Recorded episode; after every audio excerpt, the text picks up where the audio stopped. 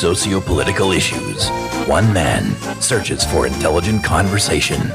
From Dedham, Massachusetts, the birthplace of modern democracy, this is You Don't Have to Yell with your host, Dan Sally. Sally, Sally, Sally. Well, hello, and welcome to episode 103 of You Don't Have to Yell, the second to last episode in the long but never boring season one.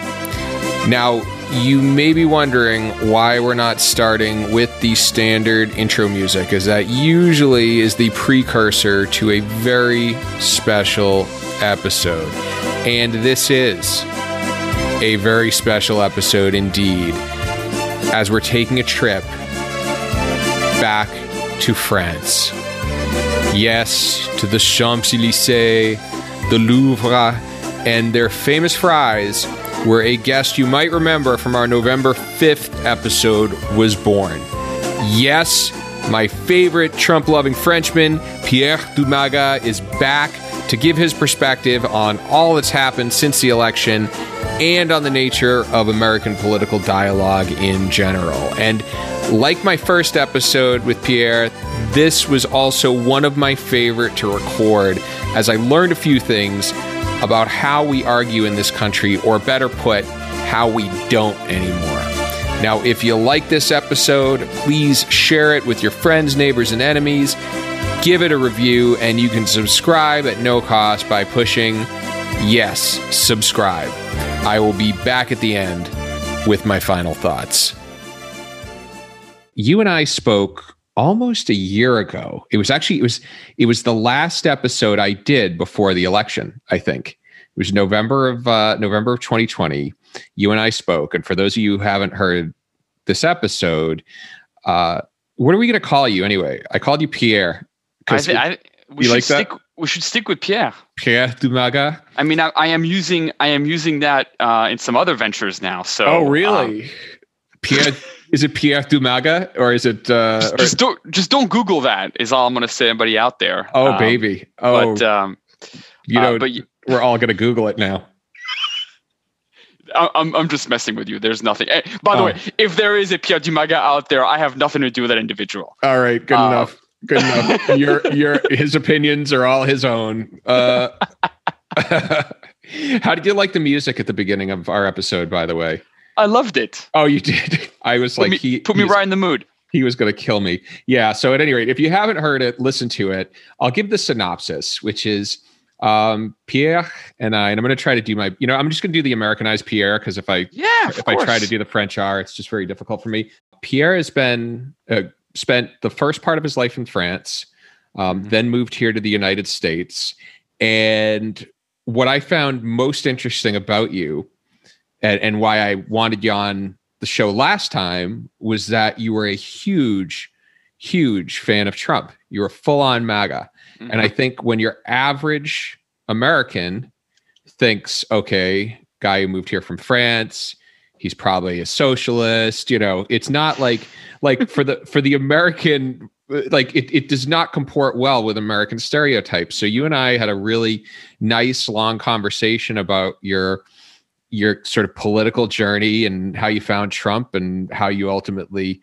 uh, earned the name Pierre Dumaga. And uh, and so uh, I wanted to I wanted to bring you back. Number one, because I really enjoyed the conversation, and uh, and and number two, because a lot has happened since then. And the yeah, when we signed off, you know, one of the last things we we both said to each other before the end of the last episode was both of us really hoped that the election was decisively won. Mm-hmm. So mm-hmm. both of us were were very very hopeful that whoever won won decisively, and so mm-hmm. that's where I want to start this off. What do you think happened? Was it a decisive win? Well, before I answer, just want to thank you again, Dave, for having me on. Um, mm-hmm. it was a pleasure to to chat last time, and um, when you asked me to come on this time, I jumped at the jumped at the chance. Um, it, it's really enjoyable to be able to spend some time with um, you know people who I don't agree with, but who are open minded and want to hear a different perspective, uh, judgment free, so to speak. Yeah. And so I, I, I just want to say right off the bat that I, I really appreciate this forum and um, again, I, I, will I will always take you up on an offer to come chat about these kinds of things. Nice. Um, so uh, just want to make sure that's that's out there. Um, as far as your as your question in terms of what happened in the decisiveness or not of the election, I, think it is similar to what happened before, in a sense that you know the divide in the country obviously uh, hasn't hasn't stopped. Um, and I, am not sure who was the first person to use this sort of uh, metaphor, but the idea that we're watching different movies. I don't know if you've heard that expression before. No, but I totally, I, I totally get what you're saying. Go, go on. Right. And for those of you who haven't heard that, you may see this in different political circles. And obviously, I see it more often on the right wing, but I'm sure the left either use it themselves or, uh, or other variations of it. But the idea being that, like, we are all exposed to the same facts, to the same reality, and yet our interpretation of that reality is so different that we might as well be watching different movies. Yeah. You know, I totally agree with that. so um, to, to, that so i guess what i will say in terms of your, your question is like you know americans were watching different movies before the election mm-hmm. and they're still watching different movies now. Yeah. And there are certain things which are fact and you know i mean biden is the is the president. Um, there are certain things that people you know have, have come to accept the majority but for the I feel like the divide hasn't hasn't dissipated in and we're still watching wildly different movies. Yeah, I, I would I would agree with that without a doubt. And and definitely it's it's funny to have emerged from the Trump years and watched how how apprehensive or how how angst ridden and anxiety ridden folks who didn't vote, support Trump were you know, and and seeing that anxiety move to the other side now. And and I I don't know if it's to the same degree because I think the one difference between Biden and Trump is that with Biden you can actually go about your day and not think about the president, you know, whereas Trump was just so good at sucking the oxygen out of the room. And I don't know if you disagree with that or not.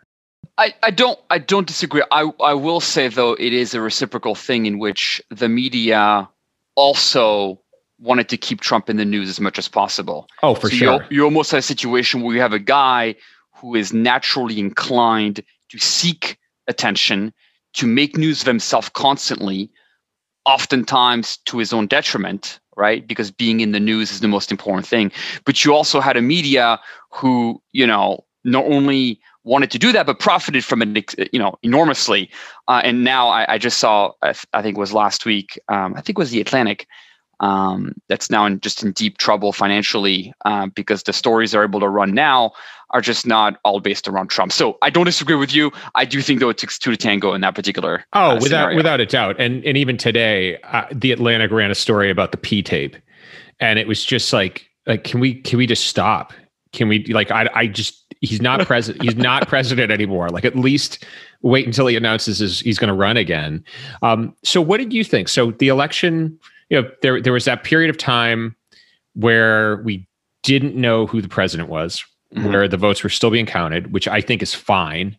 I personally think it is healthy for democracy if we all mm-hmm. wait until the final count. Um, and so I would imagine over that period of time, you know, I won't speculate where your head was, but obviously everybody's thinking their their candidate can win mm-hmm. at that point in time.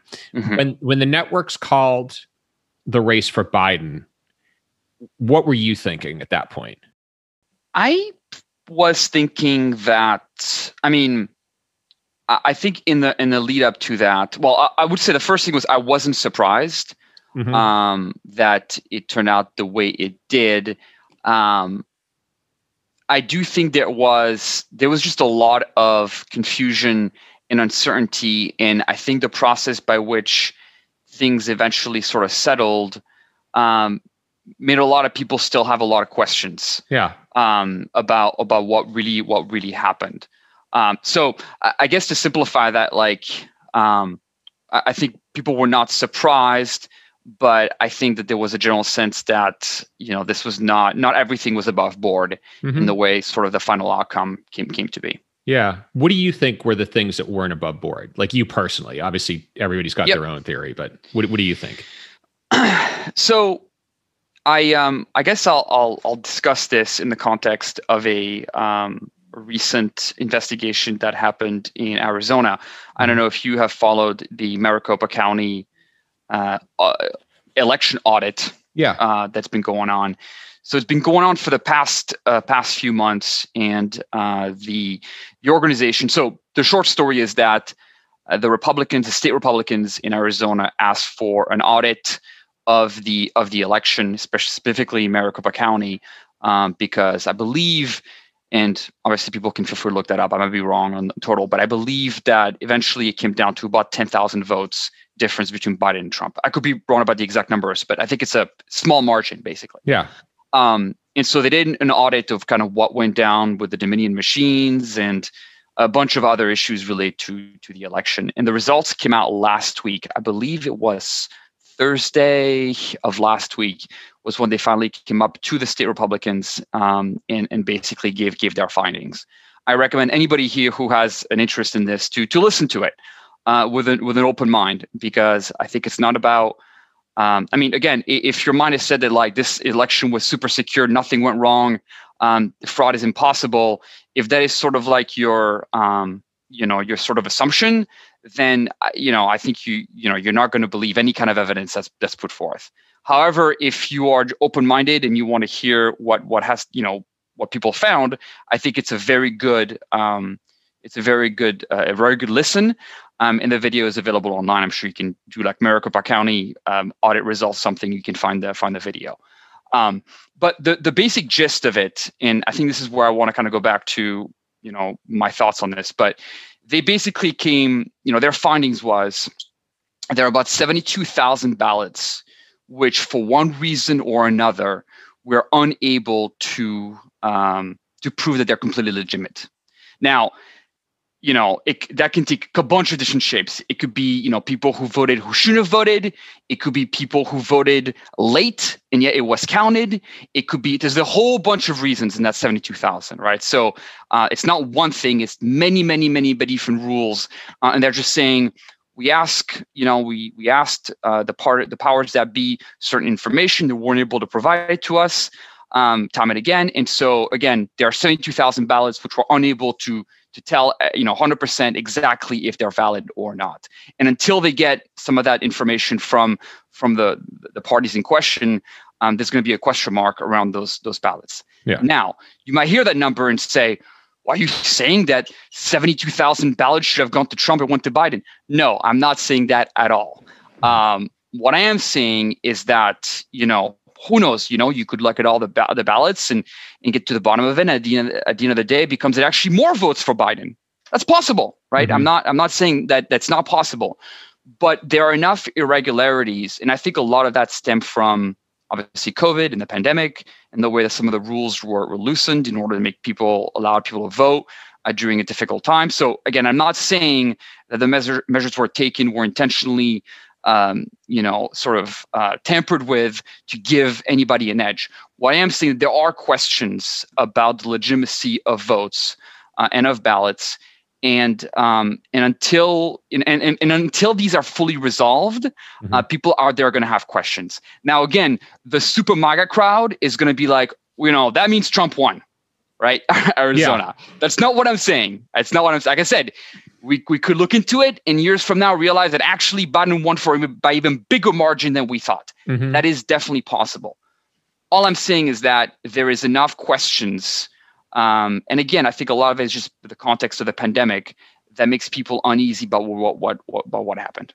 I mean, it sounds to me like you're not like full on, you know, Trump won, it was fraud. No. But you're saying there are, are some irregularities and there are some le- legitimate causes for unease with the results. Yeah, correct. And and if anything, I'll put it this way. In the follow-up to Trump's election, we spent about four years with half the country saying the election was stolen, the Russians hacked in, um, this and that happened, he won illegitimately. And that was fine. Networks ran with it uh, major newspapers ran with that story um, and, and, and all that.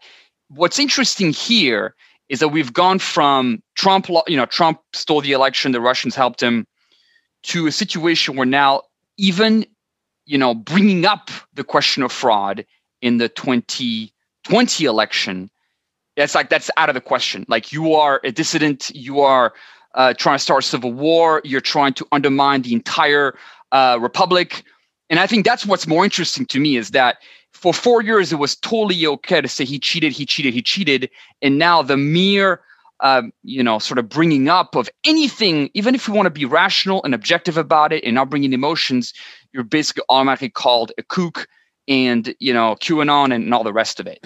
That's the part that's interesting to me. Yeah. Yeah. Well, I would say, I mean, and, and I, you know, again, anybody who's listened to this and, and you and I know that I wasn't a fan of, of Trump, uh, but you know, and and during when he initially won, I think I signed some petition or or I can't remember what it was. I think I contributed a little to. I think it was Jill Stein who was running a recount in the closely contested states, and yeah, there was there was definitely a certain amount of there were some there were some similarities. Let's say, um, I, I think the the key difference, and this is another thing I wanted your opinion on, is that you know 2016 and to the best of my knowledge, Clinton didn't promote the idea that the election was fraudulent. Or if she did, she didn't do it as forcefully as Trump did. Because Trump, I mean, even in the run up to 2016, Trump was saying if he loses, he's he's it's because he was cheated. But even this time around, you know, we had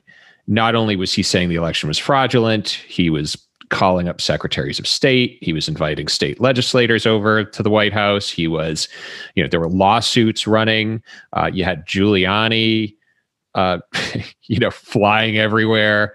Uh, contesting elections in in a few select states, so it, it, there was there was a more I, I, there was a more aggressive effort, I think, on the part of the candidate and the candidates' uh, proxies to really raise questions and really gin up that idea.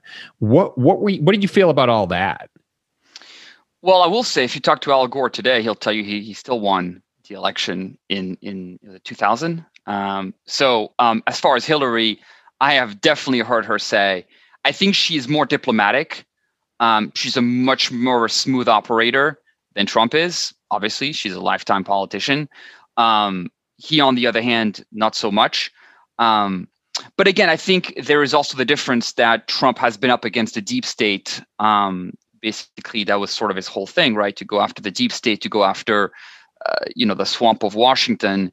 And so um, I wasn't too surprised that he put up the fight that he did. But again, I feel like in hindsight, you know, he walked away when when he was supposed to. Um, and and again, I, I remember reading articles and articles that he was going to stay in power, that we should get ready for a coup, that all of that. And yeah, he called, you know, he made noise. Unquestionably, he made noise um, for, I, I, think, a lot of, you know, for a lot of reasons. But at the end of the day, he, he also just, you know, Biden's president today. Um, so. Well, I think that was that was the most interesting thing I think about the Trump presidency. And this is something I don't know if I'll get anybody to agree with me on this one because it runs against, I think, both the the the orthodoxies of the left and the right. Um, but I, I think Trump, uh, you know, as a Trump detractor myself, right? I think he was an incredible stress test of the American system. Mm. And because the country was designed so if someone who was more demagogic, if someone with less of a respect for uh, the system ever got elected, if somebody with autocratic te- tendencies ever got elected, that the system would be able to prevent that from happening. And if you're a Trump detractor, you know, you generally believe that Trump is somebody with autocratic tendencies who doesn't have a ton of respect for the rule of law. And in a lot of ways, the funniest thing about that was Trump detractors are also probably the biggest detractors of federalism you know the biggest detractors of the idea of state sovereignty. And the odd thing is that it was actually state sovereignty i think in a lot of ways that kept trump from doing everything he wanted to do. You know it was i mean you had the, the muslim ban was a or, or the travel ban however you want to call it it was case in point right there. I mean that would have gone into effect if we were a parliamentary system. But it was the fact that the states are sovereign that kept that from happening. So you know in my mind the fact that in, in this case, one of the most contested, or, or how do I put this, in an election with so much heat to it, you know, the fact that things came out as they did is still, I think, pretty impressive. Um, you said something interesting too, and, and this is something you said on the last episode, and we didn't have time to get into it, but you, you talked about the deep state. Mm-hmm. I'm interested in in your thoughts there because we didn't we didn't have time to explore it last time, and I'm interested in in how you feel kind of the government subverted the will of Trump and and what role you feel they played. Yeah, so this is a, a really interesting thing for me because you know, uh, and this is something we we touched on last time as well. Myself as a Republican during the the Bush years, and myself from now, there, there's a huge shift in how I've come to see the government. Um, what's interesting about the deep state to me is so what are we talking about the deep state? What, what do i mean when i talk about the deep state? What i mean is i'm talking about sort of the, the large administrative government that exists really around washington and that includes various agencies uh, including you know the cia the fbi the nsa um, we can even throw in the military industrial complex in here just general the pentagon um, and other groups uh, that are basically really centered around DC. And that what we have noticed, uh, what I've noticed, and others, so much of me have noticed over the years, is sort of a this idea that they're sort of coalescing in terms of having a very similar ideology, and um, and they push the same uh, platform and it seems like they are almost like a, a shadow government within uh, the US government that really doesn't have a lot of oversight and can do whatever they want to do. Now, for the longest time, what I've just said, that was the belief of the left. And I am a huge movie buff. If you look at the movies and the culture of the 60s and the 70s, man, every other movie was about how the FBI is corrupt, how the CIA is corrupt, how the American industrial complex is sending us to wars that we shouldn't be fighting. And I, what I found interesting is that it seems that people on the right now, because um, when you ask me what is the deep state, well, it's really kind of this paranoia of the government, which existed during the 1970s, especially post Watergate. That is kind of what we mean by the deep state. Um, that people and and in more recent terms, in more recent days uh, or recent years, you've had uh, Snowden, and you've had Assange, you've had some of the situations happening with them. Um, so I, I think that that's kind of what we mean when we talk about the deep state. Yeah, yeah, no, it's it's funny. One of the first episodes I ever recorded of this, somebody brought that up, saying, "Remember when the left were the ones who were scared of this, you know, shadow government right. pulling the strings, and and now it's the dominion of the right." Um, and it's interesting. The episode that just came out so the, the last week's episode, um, I, I, I I talked to the guy who, you know, really talked about how you know the role of of moderates in the government is to keep the partisan base from having their way effectively. Mm-hmm. You know, the reason that people like Joe Manchin and and and Sinema and uh, and you know before Susan Collins and Lisa Murkowski, mm-hmm. the role they play is really making sure that they can be foils for what the partisan base wants, because that's ultimately not what the government wants, or that's not what most in government want. And so it's really just allowing you know AOC and Josh Hawley and whoever else to have their political theater and to be able to score points with the base while also knowing that these this agenda never has a chance of getting passed.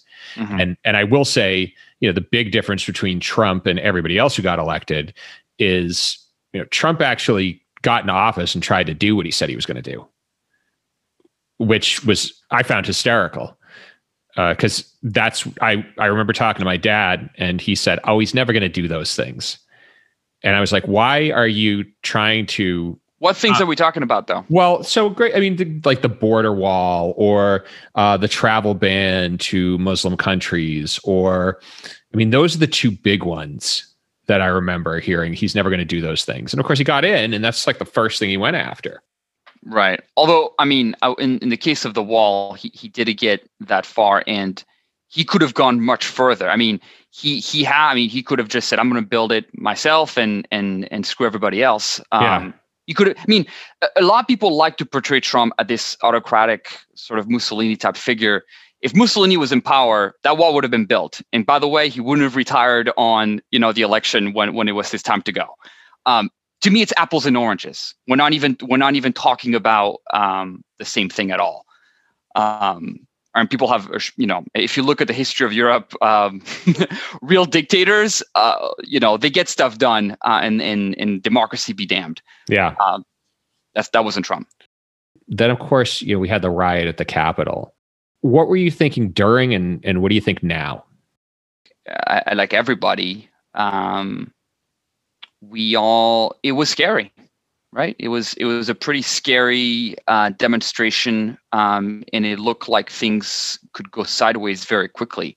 And I definitely remembered, and I'm gonna be vulnerable here, but I definitely remembered like, wow, like, you know, this, um, you know, if a bunch of if if if they start like attacking, you know, uh, Congress people and it becomes a bloodbath in there. I mean, I I, I thought we, we could have been we were what we were witnessing history, mm. and I think it would have put the entire uh, MAGA movement. And even if even if the you know you say well just a couple of extremists went went nuts, there's no question that had the scene become truly bloody, it, it would have put it. I mean, it would have basically said you know it would have essentially ended the entire MAGA thing and. Um, and I think it would have been difficult for us, those of us who supported Trump, uh, to, to, to deal with that.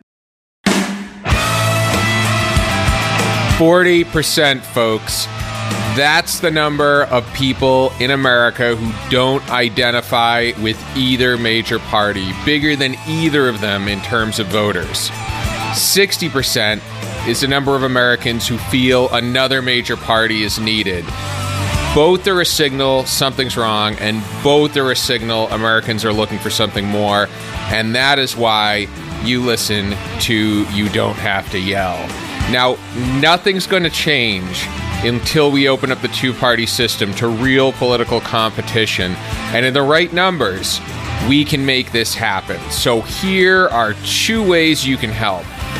Number one, if you dig the content on YDHTY and you know someone else who would, please share this show with them. The goal of YDHTY is not just to push for electoral reform, but to get the center back into the conversation. And this podcast grows by word of mouth. Number two, if you want to take action in your state, visit rankthevote.us.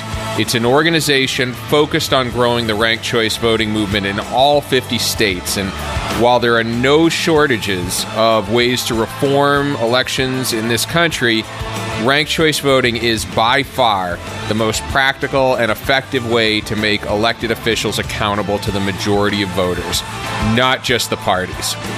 2020 is going to be a decade of change, and I hope you'll choose to join me in making the change for the better. And now, back to the episode. It's become, how do I put this? The, the ability for people to express their opinions has become much more restrained, I think. Mm-hmm. And and and I do I, I do wrestle with that. I I do feel well, whose opinions are you are you talking well, about? I'm I'm speaking specifically of of those on the right. Um, you know, in the aftermath in the Capitol, it became very difficult to um, in the aftermath of the riot at the Capitol, it became very difficult, I think, to to if you were somebody who didn't fully believe in the integrity of the elections, it became very difficult to have a discussion about that. Yes it clouded everything. And transparently, I had f- connections, put it that way. People who I knew, people who I texted, who were in DC on that day, right? And they were not, and I'm not saying this simply because I'm on a I'm on a podcast. They, they are did not enter the Capitol, Um, and they in fact had no idea that people had even had even broken through. By the time that people had broken through, you know, the police had showed up and people were getting dispersed. So he, he never made it that far. But I did have people who were on the ground, our connections were on the ground at the time. So I had that perspective as well. And again, in the lead up to it, the the individual who I'm referring to enthusiastic about going down there and and making a little bit of noise. And I think that people need to, you know, again realize that um, at least the way I see it is that you know, um, you know, people go onto the streets to protest all the time.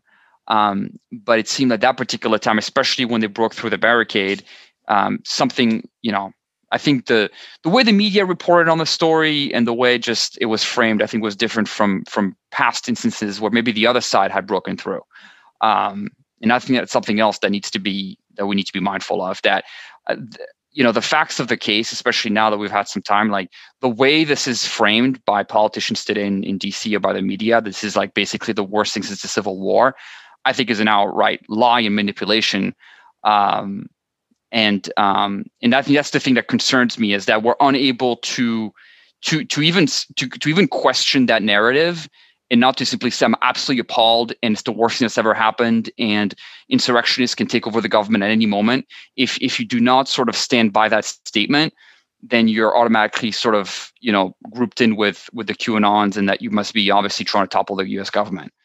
Yeah, I guess I guess what I'm struggling with is that you know let's just let's take the the courthouse in Portland where uh, yeah. Trump was going to send troops down there to dispel people who were you know throwing Molotov cocktails and other projectiles at law enforcement on the other side of a fence there, and you know that was a very violent uh, you know a, a very violent scene there, and um, and and so so yeah. Uh, so so there's so and that and we can just use that to frame violence on the left you know or to frame an instance of violence on the left.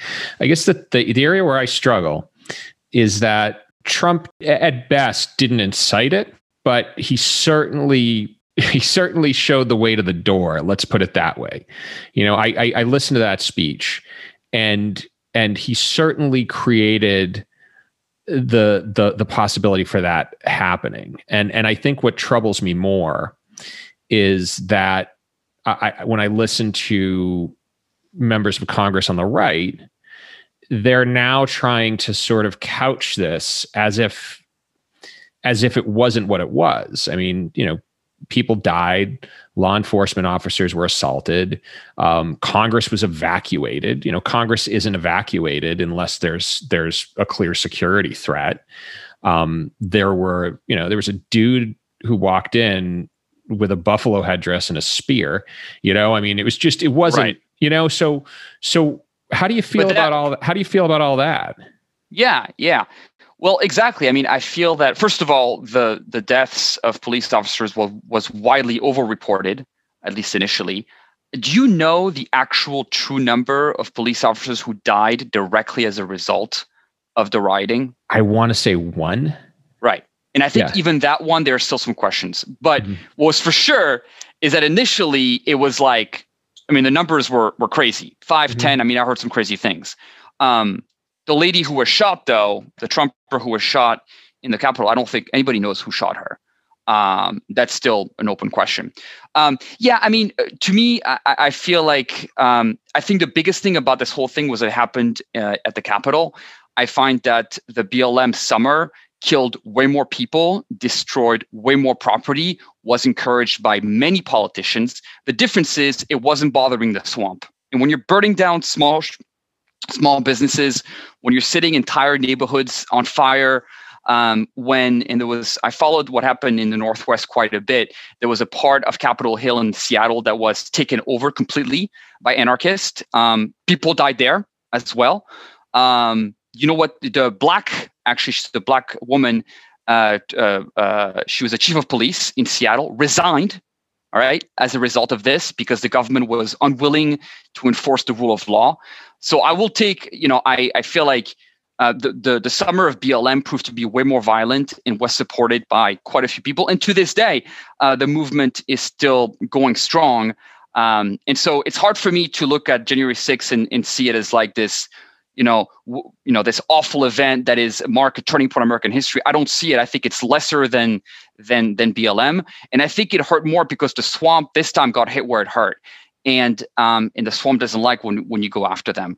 Uh, burning down American cities, American towns, they don't care. It's far away from them, anyways. It's not their money.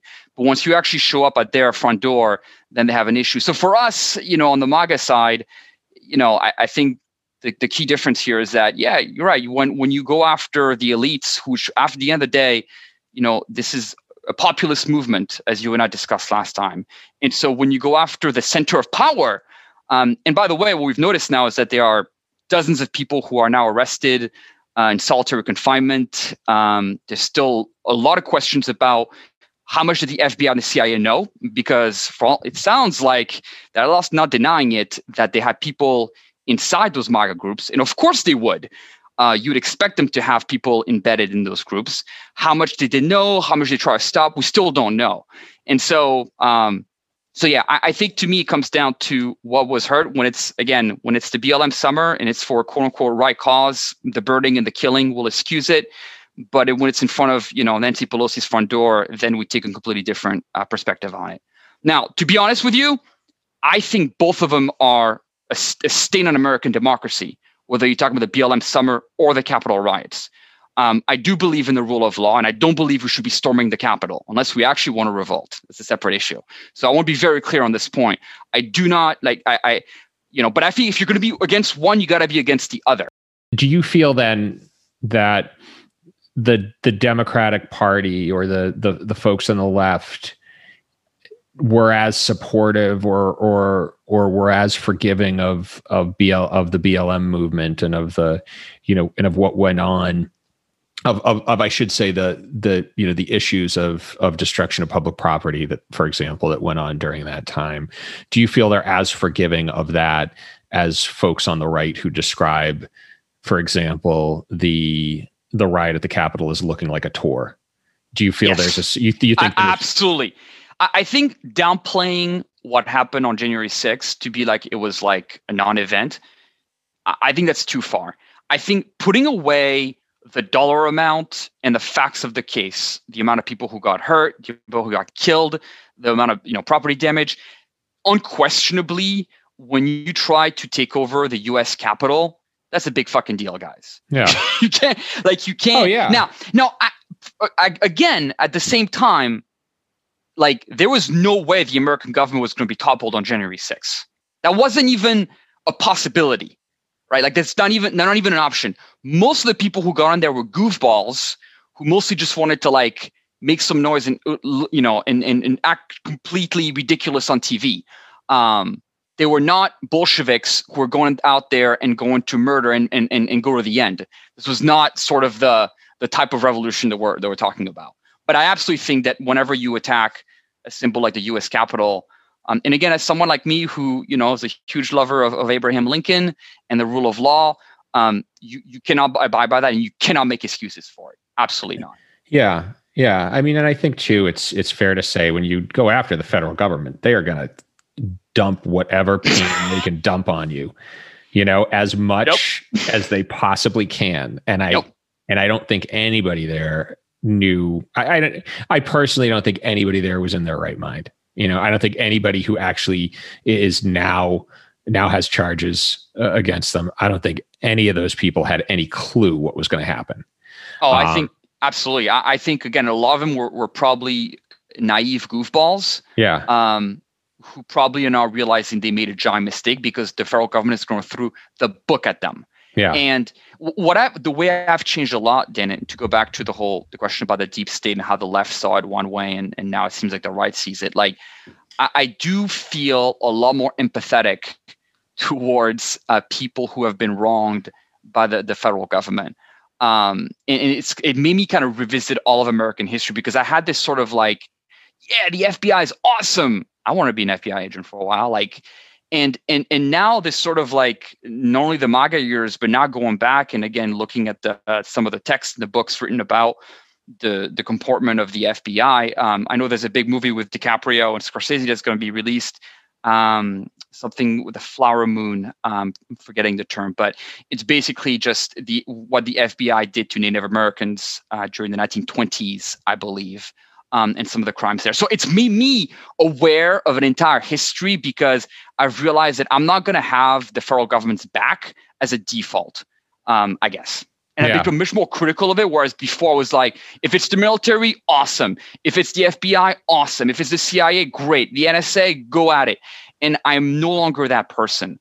Um, and it's made me again fall in love with some pretty far left people from a different time. Yeah. Yeah. Well, eh, yeah, man. I mean, do you see? It's like it's and and I do think too there's there you know, I think two things and they're kind of two two thoughts I've had rolling around in my head for a while. Um, which is number one, no matter what kind of government and what kind of legal system you have, there's always going to be injustice in it. You know, there's always going to be some injustice, and it's it's it's just the evolution of society. And the interesting thing about that is that that does mean that sometimes, in order to bring about justice, you actually have to run contrary to the system. And so, in a lot of ways, when you're in a position of enforcing the laws of the land, you are in a position of enforcing some amount of injustice, you know, just by, I mean, great example people jailed for marijuana, right? I mean, Right. it's more or less legal at this point. Um, it it's probably going to be decriminalized within the decade federally. Um, Were you surprised that Biden fired a bunch of staffers that had smoked weed in the past? yeah, you know, Is that weird? I- That was af- weird to me. after Trump, uh, very little, very few things surprise me anymore. But yeah, I think like, yeah, I think, I, I, I think, and so think about it for a second, right? If you were, if we've now decided as a society that it's okay to smoke pot, or at least we've we've decided to a greater degree, we agree- Tolerate. yeah. We, we tolerate it now. we've decided to tolerate it, then that means that there are a bunch of people who were thrown in jail for something that we now say wasn't an infraction. So how do you, you know, it's it's it's just a funny concept to me of the fact that if we're going to have government, we are going to have some state-sponsored injustice. It's just going to exist. Totally. you know? Totally. And, and and and I guess all I'm trying to say is that I have the mind vault. I guess the maybe the counterintuitive thing here Yeah. is my sort of uh, belonging to the MAGA movement, to this populist movement.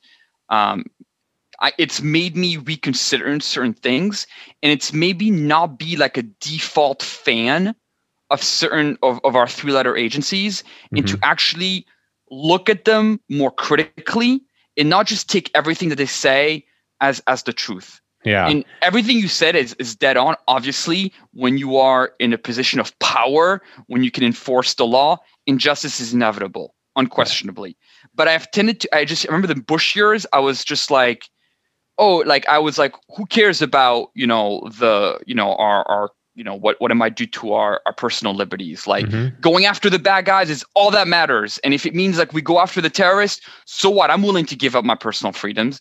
And I, again, I'm emerging out of that those Bush years as a different person, and I'm and I'm, I'm just a more critical person. And in many ways, I just feel like I've gained a greater understanding, and I am less, I think, just more critical, I guess, of of, of the federal government. I would never consider myself left wing, you know? Um, can you hear that in the background, by the way, or no? I did, yeah. Okay, hold on just a second. Sorry, my kids are playing laser tag or something. You know what? it's gonna it's gonna show up in the episode Uh, because I I'm not gonna tell them not to play laser tag. Um, you know, you only got you only have so many years to do that. Exactly. But yeah, I think you know I'd never consider myself far left, but I will say I've I now have my doubts about the effectiveness of the federal government with anything Mm, after doing 100 episodes of this because I'll tell you like everything from our federal highway system to our military budget to our deficit spending in general to our Yep. farm policy like all of it is just reflects the law of unintended consequences you Yep. know all of it you know none of like all of it has created these these spillover effects that um we're not you know these these that we're bearing the the burden for today. I mean a great one is the you know the us highway system. Um it's it's a horribly inefficient way to plan to to do urban planning. Mhm. um What it- urban planning? well yeah right? Right? Like it is it's it's expensive.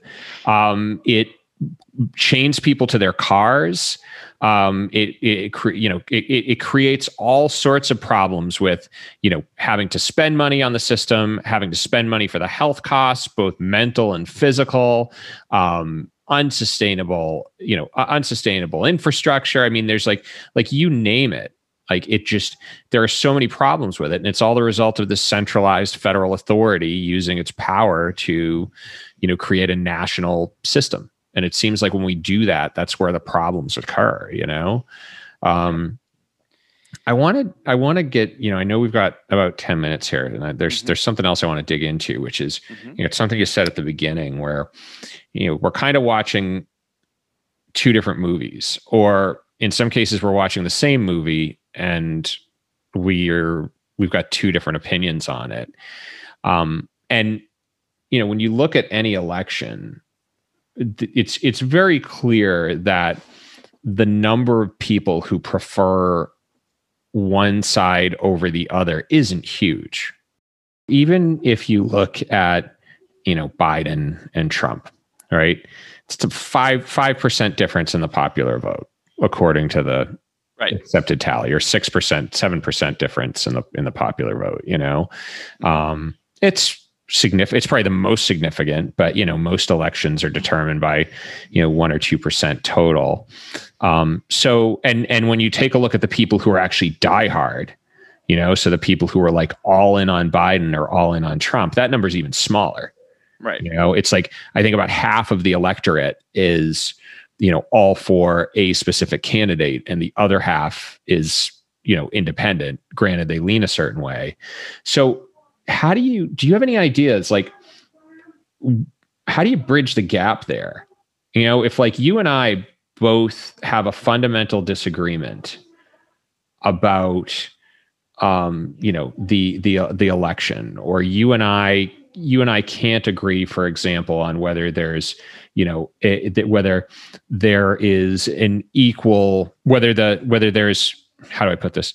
If you and i can't agree on things like you know like was the election you know what was was this a decisive win for biden or not and if we can't agree on hmm. stuff like you know is there uh, there an it, can you put the BLM movement and what happened to the Capitol on equal footing? You know, if if we're mm-hmm. if we're apart on those, is there is there room like how do you bridge that gap, or do you bother trying to bridge that gap, and do you just kind of go around it? I think the first thing to do is that both parties must be able, and by parties I don't mean political parties, I mean just mm. the parties of the you know, different sides of the uh, of of the questions here that you that you've raised. Mm-hmm. If we disagree, at the very least, we should both be able to say so without fear of repri- reprisals. Yeah, and um, that is just not the case today. Yeah, it's just it's just not today we live in a society where if you even suggest some of these things in the wrong meeting at work, they can fire you. They'll they'll find a reason to fire you. Mm-hmm. Um, that's another thing, by the way, that I've changed my mind on, which is, you know, I used to be a big believer that um, if you don't like something, just sue the private company. I just just sue just sue them, and and this is the best way to kind of like solve the issues is just use the law. And I just have a lot less faith in our justice system today to admit mm-hmm. this is like a credible uh, solution. But I think it, it, starts with that first. We must both be able to, you know, um, you know, I'm using a pseudonym for this show yeah. for a very good reason, because I work in an industry and I live in a particular area where if people found out what I actually believed, I could be in trouble. My family could be in trouble. My livelihood could be in trouble. Mm. Um, th- that is, th- one side is a lot more a victim of this than the other. Historically in America, that maybe hasn't always been the case, mm-hmm. right? But today in 2021, that's the case, unquestionably. Mm. And the mm. tech oligarchs are all supporting the other side as well.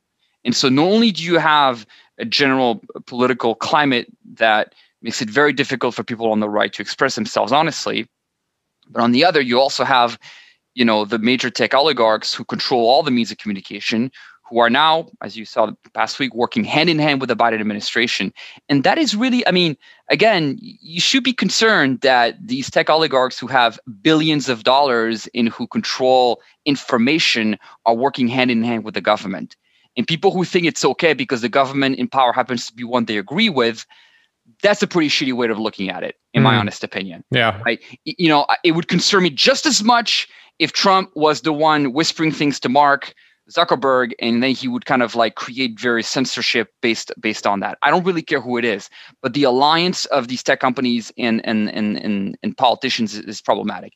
Be that as it may, again, I, I just want to answer your question honestly. You know, I, I think that we we should be allowed to disagree about those things, um, but we need to have the space to be able to do so, and it shouldn't be have to be anonymously or or using a pseudonym. Yeah.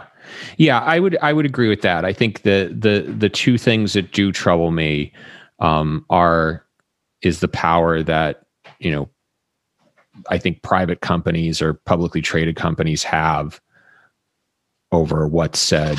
And now we got a creaky door. Don't worry about it, Ted. You know, is is the power that uh, you know private companies have over what is and isn't said. I, I don't miss Trump's Twitter feed.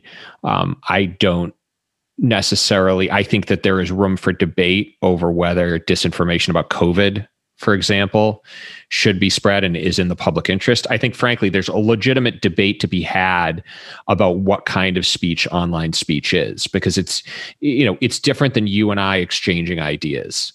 You know, it's it's it's it's different than than a discussion. I think online speech um, behaves differently due to the fact it's influenced by technology. So I think there's room for a debate there as to what what of kinds course. of you know but on the there should be a debate yeah but, but, the problem is we we cannot really have the debate yeah well and and that's kind of i think what what what troubles me is that there are not the the rules do seem kind of you know it seems like they're winging it in terms of the rules number one and number two i do legitimately have a problem with the fact that there are people yourself included who feel they can't express themselves for fear of um, you know, for fear of reprisal, because I do think that you know American democracy requires disagreement, and it requires people who disagree to, at the very least, agree to disagree.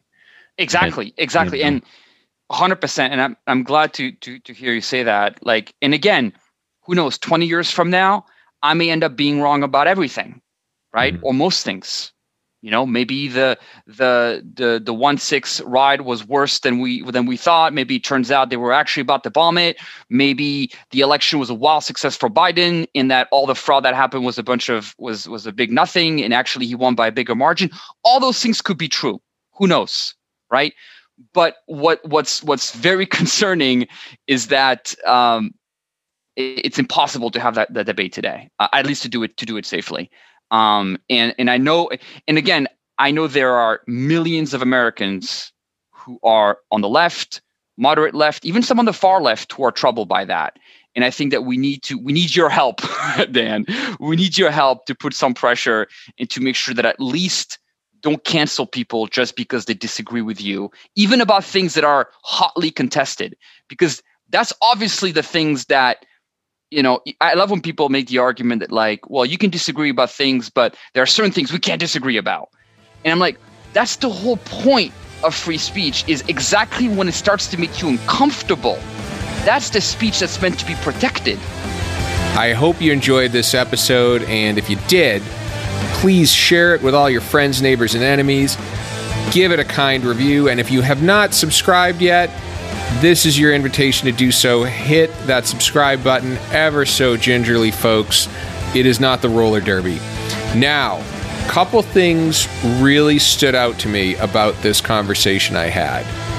Firstly, getting back to the conversation I had with Arjun earlier this month at the Factual, Pierre's view is a bit more nuanced than much of the MAGA crowd is given credit for by some of the more liberal elements of the mainstream media. And while I didn't agree with what he said, I did understand how a reasonable person could reach those conclusions, especially given how our media landscape has become as polarized as our political one.